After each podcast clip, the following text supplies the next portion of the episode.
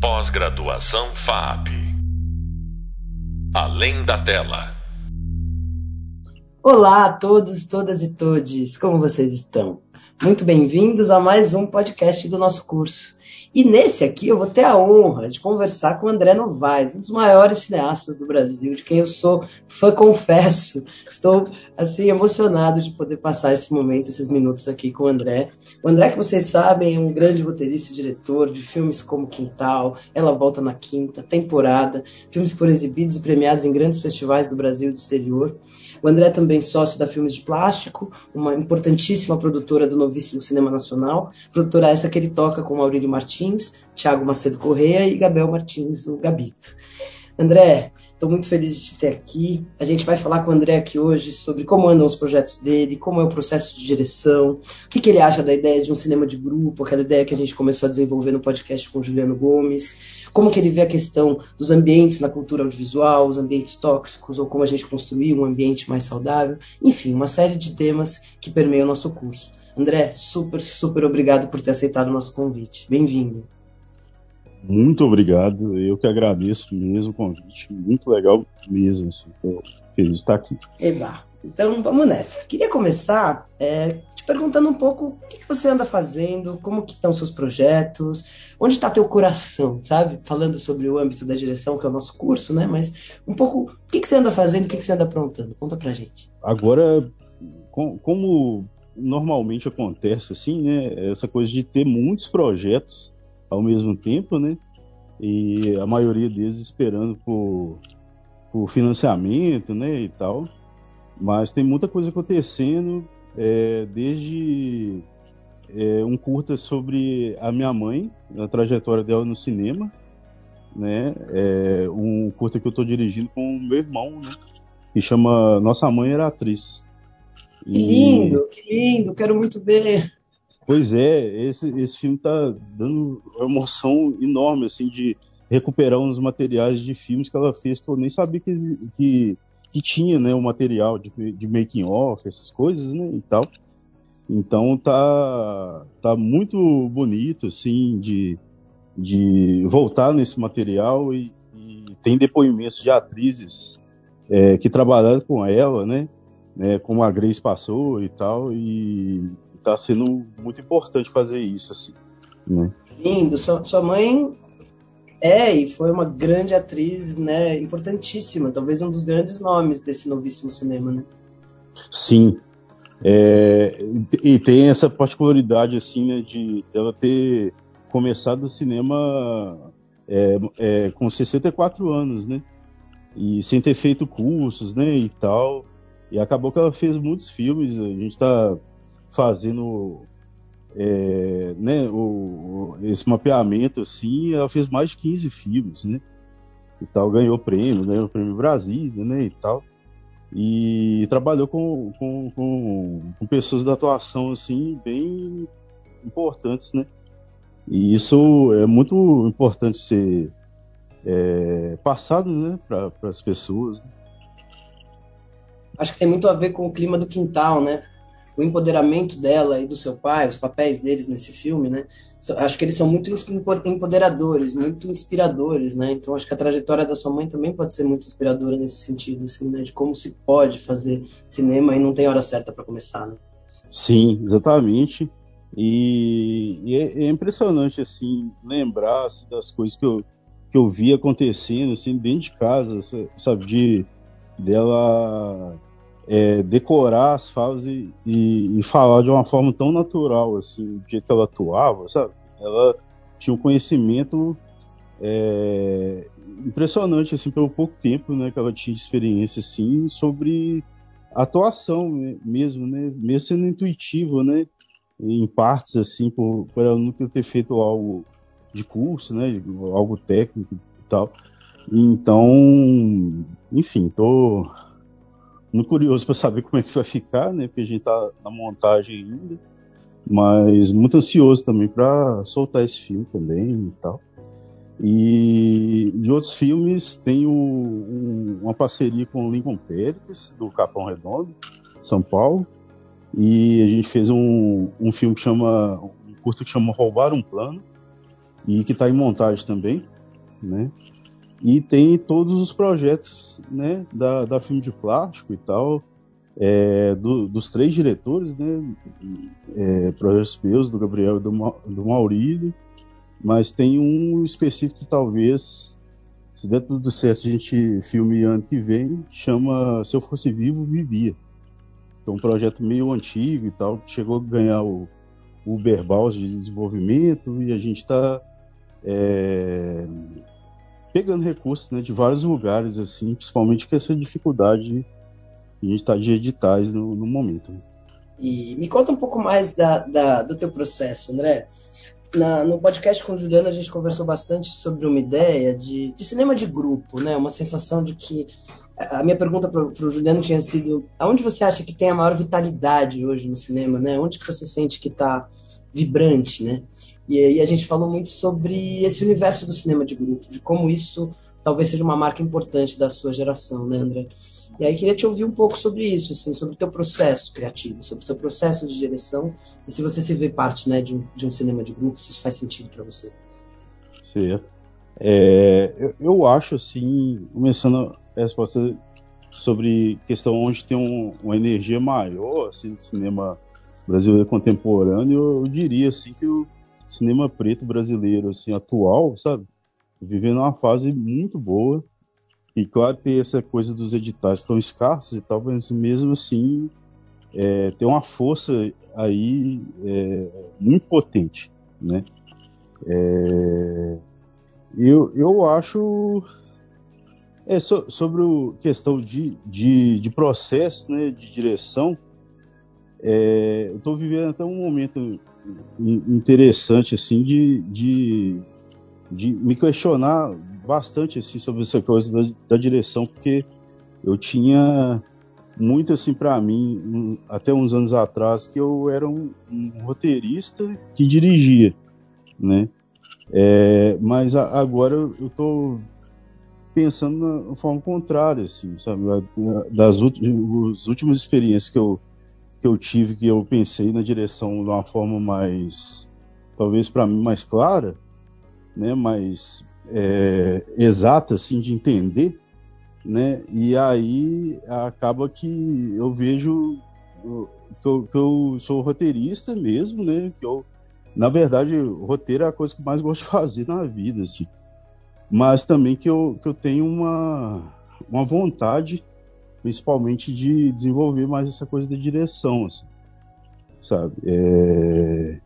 Uma vontade, e mesmo sem um conhecimento muito técnico, mas tem também uma forma de fazer que eu meio que encontrei, né? De certa forma, que não é nada de inventar roda, assim, mas é uma forma que eu encontrei para mim mesmo. Assim como eu encontrei uma forma de escrever o roteiro também, que é bem própria, assim. Também não é novidade nenhuma, assim, mas para mim, acho que eu encontrei uma forma que eu me sinto mais confortável de escrever, né? E em termos de direção, eu acho que cada filme é um processo, assim. Eu acho que essa coisa dessa descoberta da direção, para mim, assim,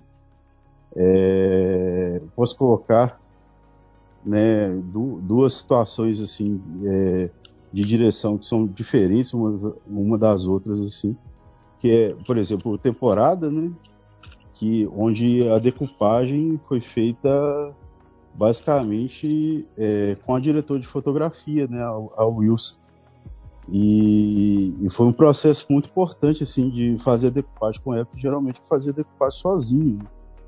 Então, é uma forma também de pensar, mas tem essa forma também de pensar como essa coisa da atuação, né? No caso, Temporada foi algo muito desafiador, assim, de pensar os vários tipos de atuação que tinham no filme, assim, potência de atuação, assim, de pessoas do teatro com e sem experiência no cinema, e pessoas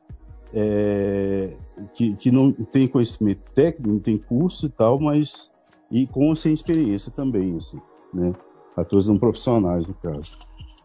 E aí, a outra experiência que eu poderia falar, assim, tá bem recente, que eu tô pensando bastante, é essa direção em dupla, né, com o Lincoln, né? Que está sendo muito interessante, está na montagem ainda, né, e tal.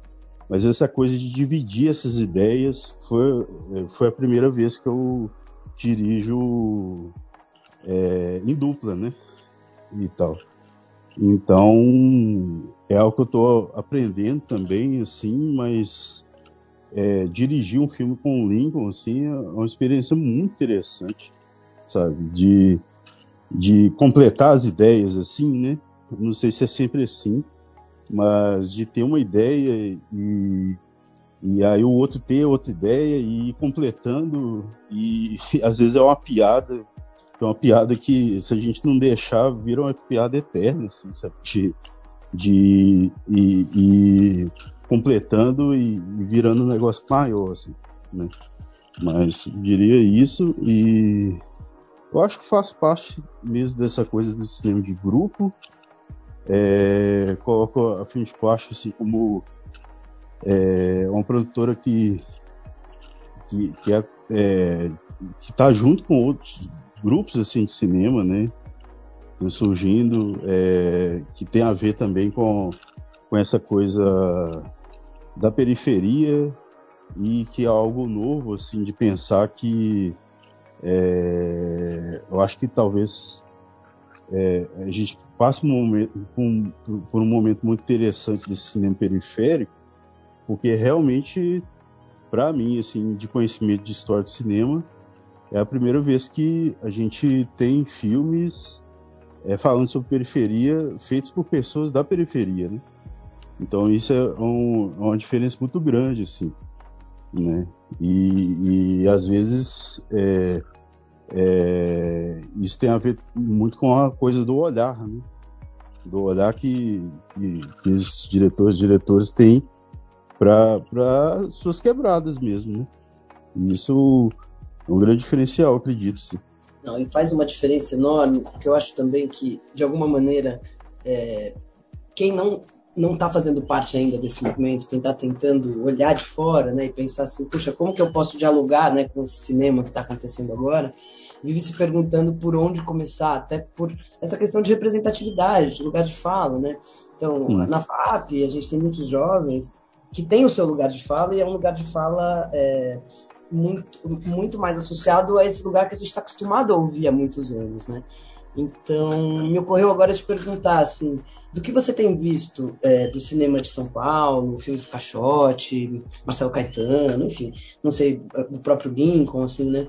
Mas como você imagina esse cinema contemporâneo, jovem, né, vamos dizer assim, os diálogos que possam ocorrer, né, entre o que está acontecendo no cinema nacional hoje e, eventualmente, a produção jovem, feita por jovens que não são da periferia, jovens brancos, esses jovens que fazem FAAP em geral, uma parte, né, dos jovens que fazem FAAP. Você já viu coisas que te chamaram a atenção, assim, que você fala, poxa, é possível existir um diálogo entre esses universos, ter uma troca? O que você acha? Eu acho que é possível ter uma troca, sim, mas apesar de ser sincero, tipo,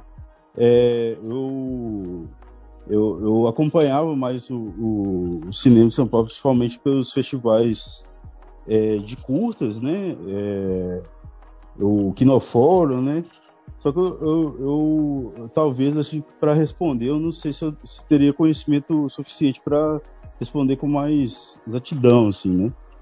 Mas sem assistir também, eu acho que pode ter uma troca, sim. Eu acho que é importante que tenha, né? Mas é isso, tipo, tenho vontade de conhecer mais, assim, o que está sendo feito. Eu acho que algo que tem a ver com isso também, que seria muito importante para o momento que acontecia por volta de 2010, 2015, mais ou menos, era um boom dos festivais universitários, né? Para colocar essa produção na roda e tal, e ser discutido, né? Por exemplo, o FBCU, que tinha até a galera da crítica, né?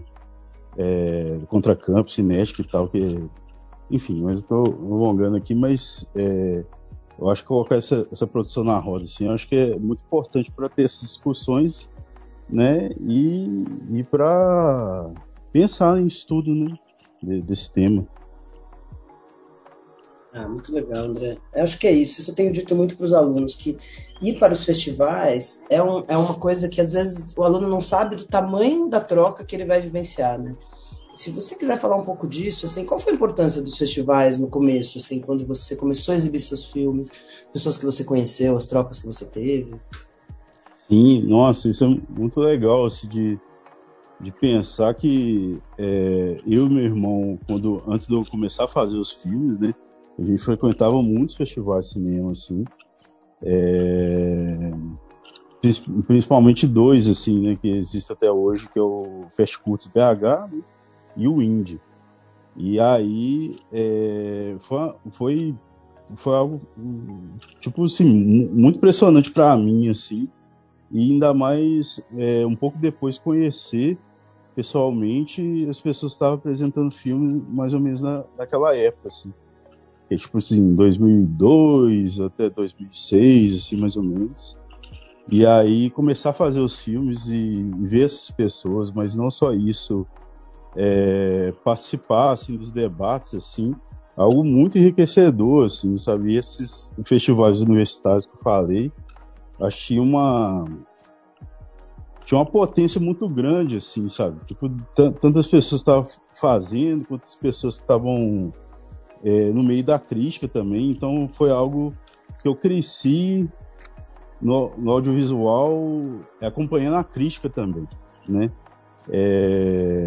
E isso me fez muito bem, assim, apesar de nunca ter escrito críticas, assim, e tal, mas eu acompanhei muito o nascimento da filmes-porvo, né, um pouco da Cinética, da Contracampo e dessas revistas, assim, e enfim, tudo isso acho que gerou, assim, e é interessante porque pessoas agora que estão, sei lá, nos primeiros longas, naquela época estavam com os primeiros curtas, assim, né? Então, igual você falou, Marcelo Caetano, Ale Muritiba, Gabriel Amaral Almeida, né? Uma galera, assim, né? O Alan Ribeiro. Então, era uma galera que meio que a gente se via muitos festivais, né? E isso gerou tantos outros filmes, né, quanto discussões e tal, e muita coisa boa, assim. Você lembra de alguma crítica específica, ou de algum momento em que o feedback da crítica te ajudou a pensar no teu próprio trabalho, assim? Sim. Eu lembro, talvez, de dois momentos bem no começo, assim, sabe? E para mim foram bem significativos, apesar de bem simples, assim, né? Eu lembro do terceiro curta que eu dirigi, que na verdade eu tenho até no YouTube, assim, né? Chama Um Dia Meio Parado, só que eu não considero ele para colocar no currículo, né, e tal. É um filme de 1 minuto de um concurso de uma companhia telefônica, assim, que nem existe mais e tal. E aí eu fiz esse curta que passou junto com outros 9 curtas de 1 minuto, né? E aí eu lembro que o Eduardo Valente, acho que ele nem deve lembrar disso, assim, mas o Eduardo Valente, que é um crítico bem importante, né, curador também e tal, ele viu o curta e fez uma crítica, assim, de, sei lá, 3 linhas, sabe? E que isso me fez refletir, assim, do rumo que eu queria tomar, assim, né? E então isso foi interessante. E teve também uma crítica do Cléber Eduardo, né? Quando passou Fantasmas em Tiradentes. E isso aí foi muito importante, assim, sabe? De entender como as pessoas viam o filme, assim, né? Um olhar, né, específico sobre o filme, né, que foi uma sessão, quando estreou em Tiradentes, foi uma sessão muito importante pra gente, tá, da Filme de Plástico e tal. Então tem esses dois momentos, assim, tirando outras coisas, sei lá, tipo assim, de momentos que, para mim, vale muito, assim, ver uma crítica do Temporada do Inácio Araújo, né? Então, são algo assim que, tipo assim, sei lá, mesmo quando a pessoa critica o filme, assim, eu acho bom massa, mas, pô, sendo visto o filme pelo Inácio Araújo e tal, então eu fico muito feliz com essas coisas, assim. É uma puta troca criativa, né, que rola. Sim. O André, a gente tá indo pros minutos finais e eu queria ficar 1h30, 2, 3 conversando com você, mas vamos criar novas oportunidades. Sim. Mas para finalizar, eu queria te ouvir um pouco sobre a questão dos ambientes de trabalho no audiovisual, assim, né? Como que tá sendo para você, tua experiência hoje em dia, assim, no sentido, né, desses projetos que você descreveu, que ainda são, né, com pessoas próximas, no sentido criativo, de linguagem, mas também da tua experiência do que você assistiu, de sets que você visitou, de como você vê a cultura audiovisual como um todo nos sets, no que diz respeito mesmo às relações entre as pessoas, ao respeito, ao tom de voz, né, assim, eu tenho tentado promover nesse curso um olhar sobre essa questão da cultura audiovisual, dela ser mais saudável, menos tóxica, né? Queria te ouvir, assim, sobre isso. Sim. Essa é uma ótima pergunta, assim. Eu fico pensando, né, hoje, tipo, conversado antes, tipo, eu acho que tem que ter umas matérias, assim, no curso de cinema, assim, eu acho, assim, que fala sobre, sei lá, uma espécie de psicologia de set, assim, sabe? Porque é algo muito difícil, né, de lidar, assim,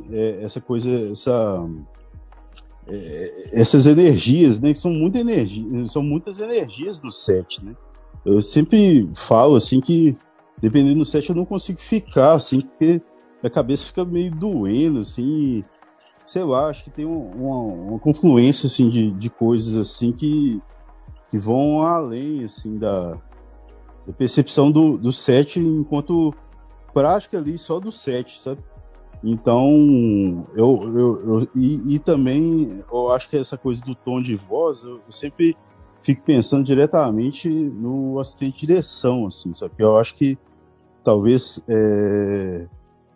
pelo pouco tempo que a gente tem aqui, eu acho que falar de assistente de direção, acho que dá um resumo interessante, assim, que pra mim às vezes é o direcionamento do set, assim. O assistente de direção, acho que direciona o clima do set em vários momentos, sabe? E aí eu falo isso pra citar a Mariane Macedo, que é a assistente de direção do Temporada, né? Que a gente conheceu há muito tempo, assim, e acho que tem toda uma coisa, um cuidado de como falar no set e o tom de voz também, né, que leva o set a ficar mais calmo, assim, mas claro que, com certeza, não é só ela que faz isso, assim, é algo de todos, assim, né, mas eu falo isso porque é isso, tipo, tem que ter um respeito do set muito grande, acho que todo mundo tem que entender, assim, que tem a coisa humana acima de tudo, assim, né? Que tem uma frase que a galera fala que eu acho meio, sei lá, perigosa de certa forma, assim, nesse sentido, né? Que fala que ficam os filmes, né? Mas que eu acho que o que deve ficar são, na verdade, as relações humanas, assim, sabe? Porque o que fica é os filmes, talvez, é meio perigoso nesse sentido, de às vezes esbarrar em alguma coisa ali que vai ser descumprida, assim, um respeito, né, algo do tipo, assim. Enfim, acho que é meio que isso. O que fica são as experiências, né, e a experiência deixa um sabor, e mesmo que o filme fica maravilhoso, a experiência também tem que ficar, né? Sim, e isso passa às vezes pro filme, né? Parece que até ela fica impregnada, assim. Alguns realmente não, assim, mas algumas experiências que eu já vi, assim, que foram bem tumultuadas no set, assim, de falta de respeito, às vezes dá pra sentir na tela, assim, pode ser uma impressão, mas eu acredito que às vezes não é. Ai, André, a gente tem que encerrar, foi um prazer absurdo, incrível, adorei conversar contigo, muito obrigado. Muito obrigado mesmo, assim, foi muito legal e eu também conversaria aqui por vários minutos aqui, a mais horas. Obrigado, querido. Obrigado a todos, todas e todos que nos acompanharam até aqui e sigamos, vamos nessa. Um beijo enorme. Tchau, tchau. Pós-graduação FAP. Além da tela.